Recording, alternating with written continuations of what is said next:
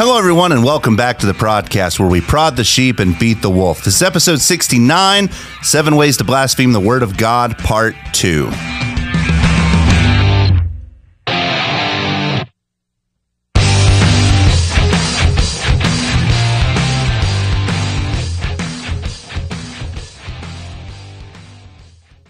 The ideal modern woman.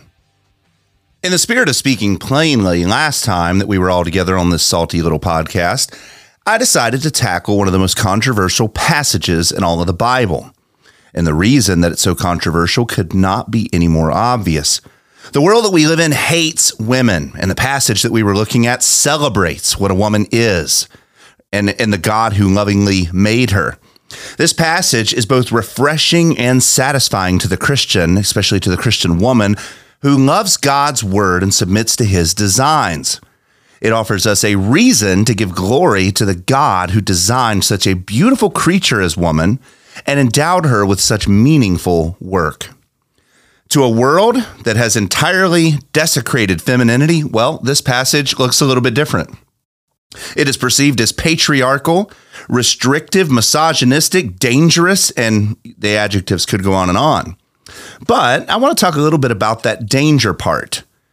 Because from where I sit, the biblical view of womanhood liberates women. It restrains the kind of vices that destroy women and it frees women up to joyfully be who God originally designed them to be. That scriptural view is good.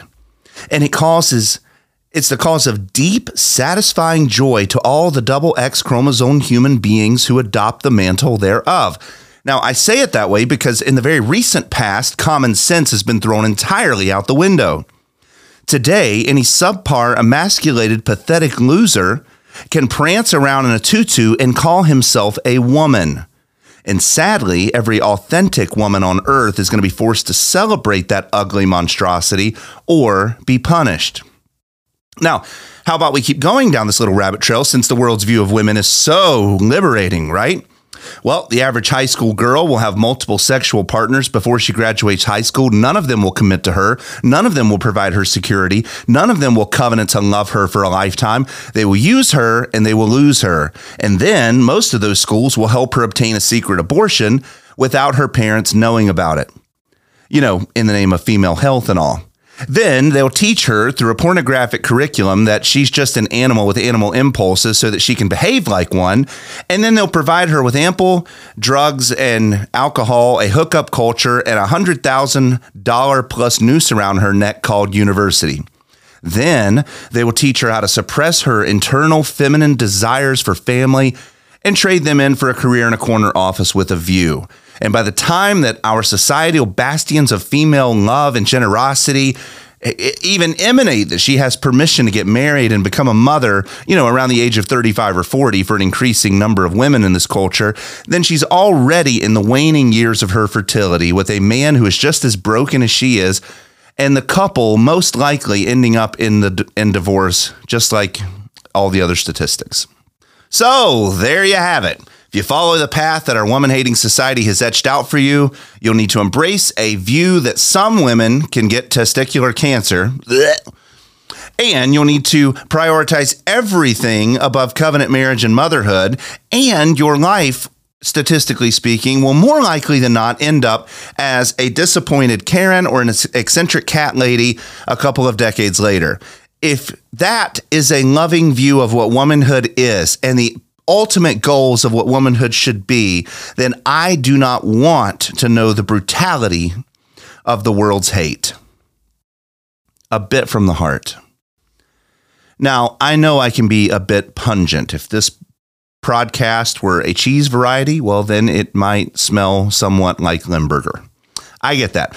This Pepe Le Pew sort of tactic that I'm employing, oddly enough, is by design.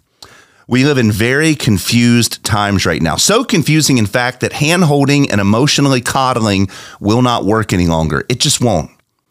We have liberally scooped heaping shovels full of sugary Christianity onto the culture and force fed it right down their throat until the society that we live in has the equivalent of a diabetic coma. Instead of that, I want to write to be a little salty. I want to write to incite. I, as with salt, I write to cause high blood pressure in the docile and maybe a few heart attacks among those who are under moral heart failure. My aim is not to butter anyone up, to pet them on the head, and to leave them with their fragile ego intact. That's not my point. If you want that kind of thing, listen to Joel Osteen, Dr. Phil, or any other of the professional ear ticklers that we have amassed these days. They're a legion. I'm writing to stir up thoughts and to provoke reaction. I'm writing so that hopefully we can get people thinking, wrestling with things, and developing the kind of backbone that's going to lead to godly men, godly women, godly families, godly churches, so that we can retake the world for Christ. That's my aim. But, tip of the hat to the 80s, if you would like a softer side of Sears, or Kendall in that matter, then here's my heart. I am tired of seeing women damaged by this godless society. I'm sick of it.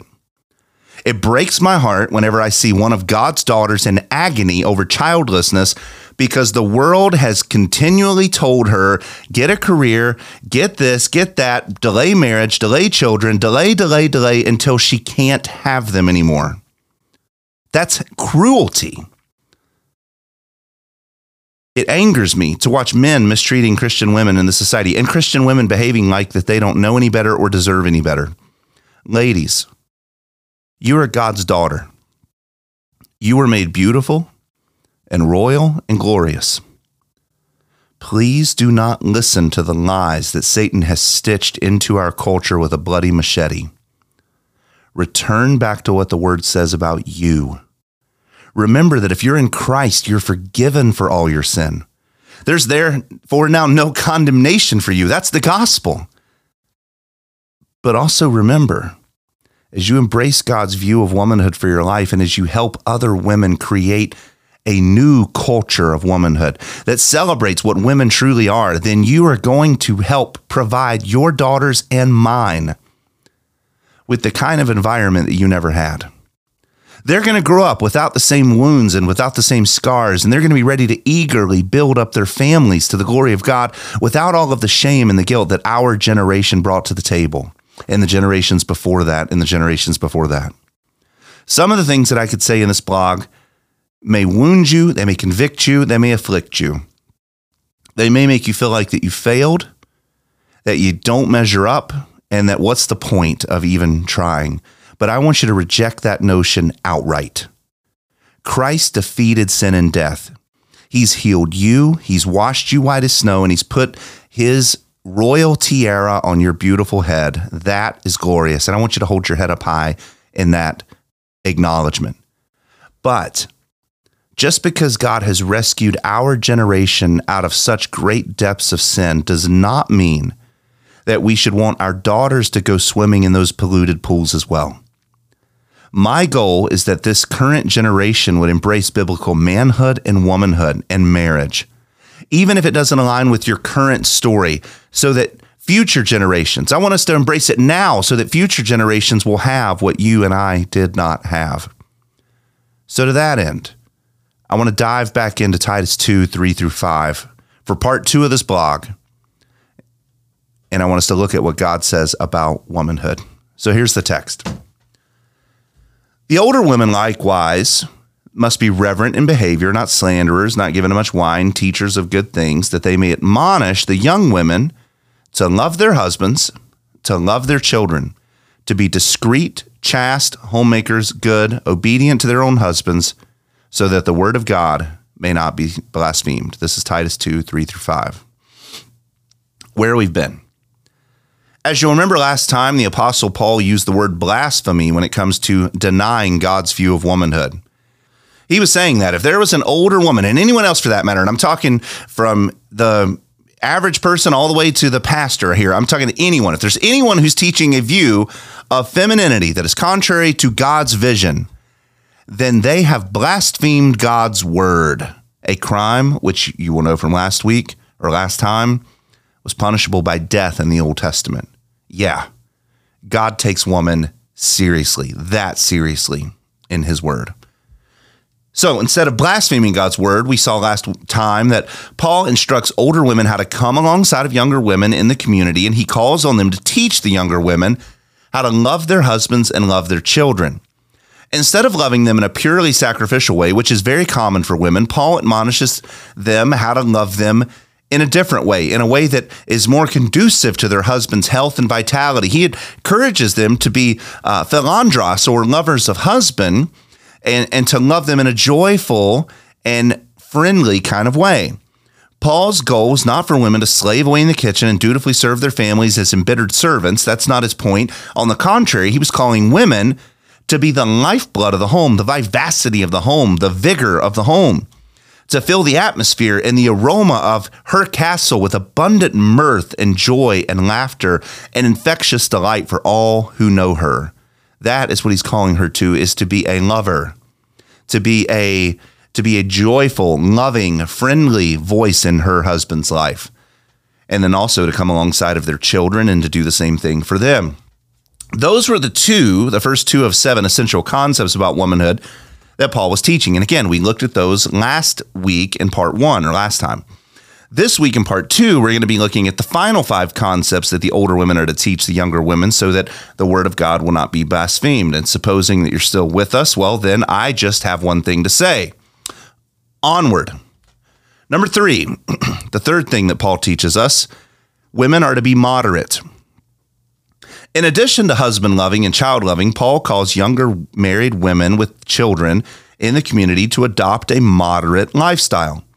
The word he uses for sensible in the New King James that we read before is sophron, which means to embrace a life of moderation by living somewhere in the middle. It means to be balanced. He is encouraging women not to find themselves on the poles of reality or to live in the extremes, but to find herself somewhere in the very balanced middle. Paul might say if life were like a seesaw, then stand on the pivot point. This contributes to a healthy womanhood. Now, before anyone can accuse Paul of being a world class sexist, remember he has just accused or he's just commanded the men to be moderate as well, Titus 2 2. And when we remember that Paul also gives this character qualification to anyone who is aspiring to the office of eldership, 1 Timothy 3 2 and Titus 1 8, we know that this is not only a good characteristic, but it's not just peculiar to women. It's an excellent quality to cultivate for any human being. Paul is not saying that men are somehow more moderate and more balanced than women. He's saying that we're all prone to excess. Both genders need work. For instance, men are disproportionately prone to the kinds of immoderation that lead to risk taking, uh, aggressiveness, adventure and merrymaking, overworking, accumulating shotguns and rare bottles of whiskey on the gluttony side of moderation. And then on the negative side or on the passive side of moderation, neglecting emotional health, communication, relationship building, physical health, and other things like that. Now, while women can certainly be immoderate in the same ways as men, it's far more likely that women will struggle with moderation in spending, in emotional overexpression, in communication, in comparison, in dieting, in perfectionism on the high side of things, and then isolation, bitterness, and jealousy on the other side. These are generalizations, of course, but Paul's point in this passage in particular is for women to live moderate lives, to be content with what she has, to avoid excess, to avoid asceticism, to live in the balanced middle. And by doing that, she will live richly and will conform to the patterns that God has for her. So, if you're a woman listening to this podcast today, look at your life and say, where am I living in excess? And then eliminate that. You might be living in a shortage of something. Well, come back to the middle, come up to the middle. You may be living in an excess of something. Well, come down to the middle. And either way, live a moderate life. It will bless you and it will bless those around you. The fourth thing Paul teaches uh, about womanhood in this passage is that they are to be pure. Along with moderation, Paul encourages younger women to remain pure and chaste in their behavior and in their life. Like a young virgin who is keeping herself pure for her future marriage, 1 Corinthians 11 2, and for the man who sets his mind on the pure truths of God, Philippians 4 8, the godly woman is also to keep herself pure in mind, heart, body, and spirit in her marriage. She'll prioritize holy purity with her God She'll weed out her sin, give no occasion for the flesh. She'll offer to her husband the continual gift of tender, loyal, and loving fidelity for a lifetime. And that, of course, will bless her and will bless her family. And if enough women will do that, it will reinvigorate womanhood. The fifth thing that we learn in this passage is that Paul is telling women that they need to be workers at home. Now, some of the strongest language in the Bible has to do with when, where, and how men and women are going to spend their time. For instance, the man must leave the home in order to gather resources. If he's lazily loitering around the house all day, twiddling his thumbs and refusing to go to work to provide for his family, well, Paul says that that man is worse than an unbeliever and that he has denied the faith. 1 Timothy 5 8. On the other hand, a wife is called to stay home. She's not called to, to go out into the world and make a living for the family. She's called to stay home. The text is not unclear on that. It's very clear. Paul says that if a wife and a mother leaves her home in order to join the rat race of the corporate world, neglecting her house duties, her husband loving, and all the needs of her children, then she has blasphemed the word of God. So, just to recap, if you're a man and you don't provide for a family, you're worse than an unbeliever. If you're a woman who goes out and works and neglects your family, you've blasphemed the word of God. Those that's equal opportunity in intensity from God about male and female roles, which is fascinating. Now, the reason Paul and the reason why God speaks this way is because men and women are not the same. We're equal in personhood, yet we're distinct in our role. As male and female, we have divinely appointed complementarity in the roles that God has given us. We don't play the same role, even though we're equal in person. Women were designed to stay home and care for their children and to bring life into the halls of their home. Men were called to leave the house in the morning, hunt, fish, till, toil in order to bring back resources to their wives who will multiply those resources to the glory of God and for the good of her home. So while Paul could not state this more clearly than he already did in our text, this has become one of the most hated portions of any scripture in the canon of the Bible. Any thoroughgoing lime green haired feminist would object right at this point and say, What is this, the handmaiden's tale? What do you what do you mean that a woman can't leave the home? This is very clearly a form of sick and sadistic patriarchy fueled by toxic masculinity, as the lesbians say. This, along with some other mutterings that are too saucy for a Christian blog, I've not included, but that sort of should give you the point. To the militant feminist, how, feminist, however, I would say a wife and a mother must work in a home and build it up. But notice what I've not said. I did not say that this applies to all women in all seasons of life. There are women who still live at home with their mothers and fathers who can work outside of the home. Think about a 16 year old. There's also single women who are not yet married and who can work so that they can save up for marriage and family through a good paying job. No problem there. There are divorced women without children who are working to make ends meet and to pay for their way. Okay, fine by that. There are also older women whose children have left the nest and who, you know, might want to pick up some hours here and there to keep herself busy and to help the family prepare for retirement. On and on. We could go through example after example. Paul is not saying that by nature of a woman having a uterus that she can't go out into the big bright world and get a job. Far from it. What he's saying is that if you have young ones in the home, little ones that are relying upon your care, then you blaspheme the word of God if you choose a career over your children. You blaspheme the word of God if you outsource your maternal affection and the active participation in your baby's lives and you give that sacred duty to dirty swine who will pervert them in government schools, daycares, and after school programs. There is no substitute for the Christian mother. There's just not. It is the most important job on earth. Now, with that, Paul says that a young married woman with, chil- with children, her first priority is to be at home with her young. She's to be there in order to discipline and to train them, to love them and feed them, to care for them and to help them grow up, to be the kind of citizens that will threaten the hounds of hell by their allegiance to Jesus Christ.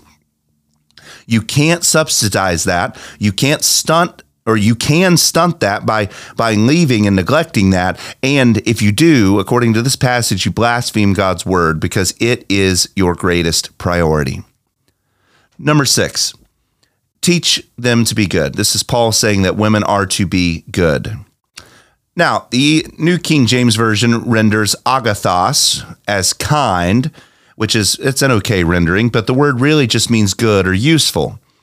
Now, Paul is not saying to teach the women to be good in the same way that you might implore little Johnny to be good when he's got a particularly bad habit of flushing his Paw Patrol characters down the toilet. That's not the kind of be good we're talking about.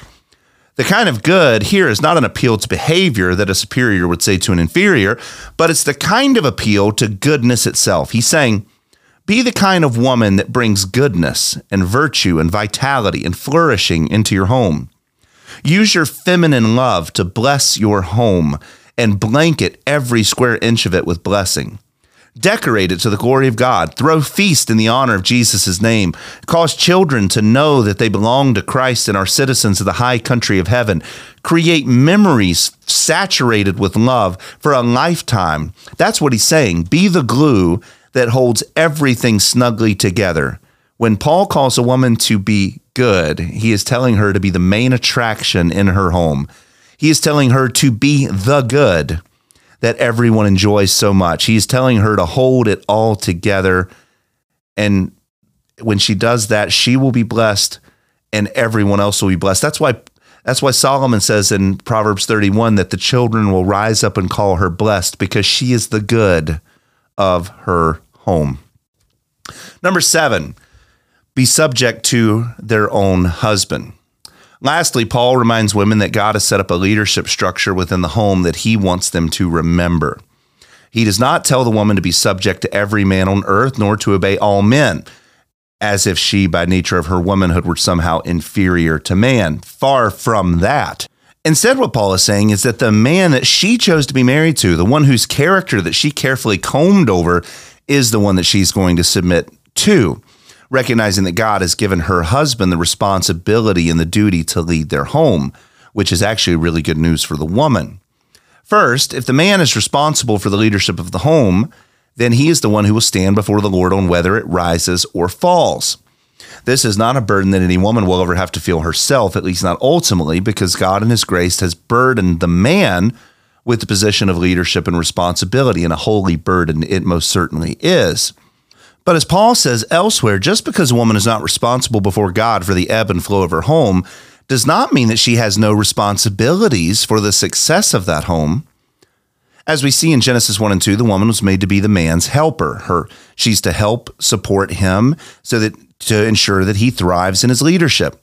And as she supports him, he's going to become blessed. And then as she is blessing him, she's going to become blessed. And then the whole family is going to be blessed.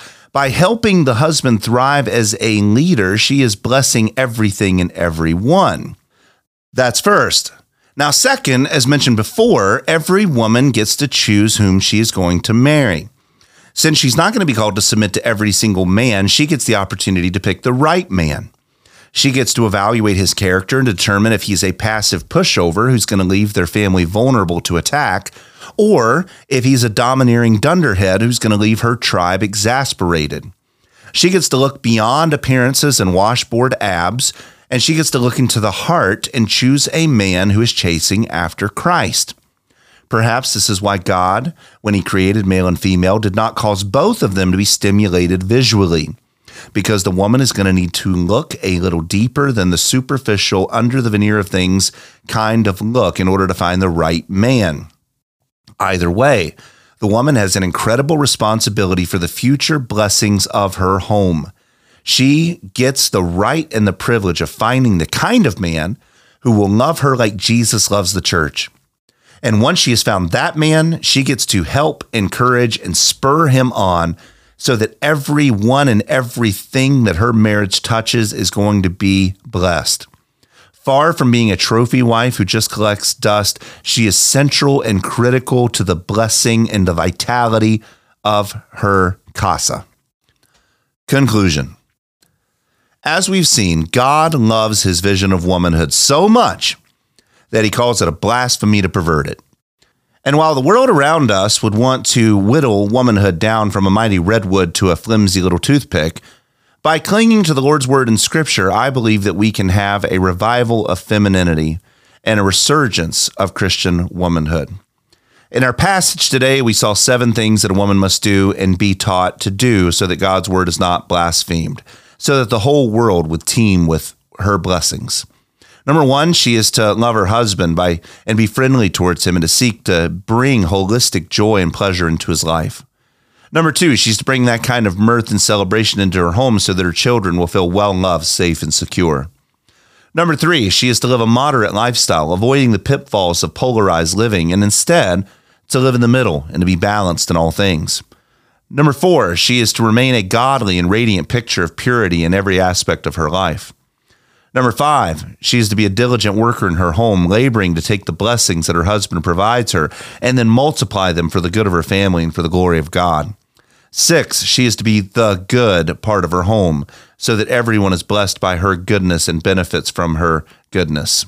Number seven, she's to do all of these six things in a home where she is subject to her own husband as the church is subject to the Lord. And while this is not an exhaustive view of womanhood, it does offer seven incredible examples of how a woman will be blessed. When she does these seven things, she will be blessed, and so will everyone else around her. And may we, as Christians see these truths in the scripture. And may they cause us to joyfully obey and worship God. And may they cause our hearts to be thankful that God created such a beautiful creature as woman. May this passage cause the cleverly designed attacks on femininity in this culture to cease. And may this passage spark a revival of biblical womanhood that'll break out so that women again can thrive in this country. That is my prayer. That is my hope. And until next time, See you again on the podcast. Thank you so much for listening to the podcast today. It is our joy to bring content to you as often as we can. Thank you so much for all that you do. If you will, like the show, share the podcast, subscribe to it, click the little bell notification so that you can get uh, updates whenever new episodes come out. And until next time, I hope you're thoroughly blessed. Hope you embrace who you are in Christ. And we'll see you next time on the podcast. God bless.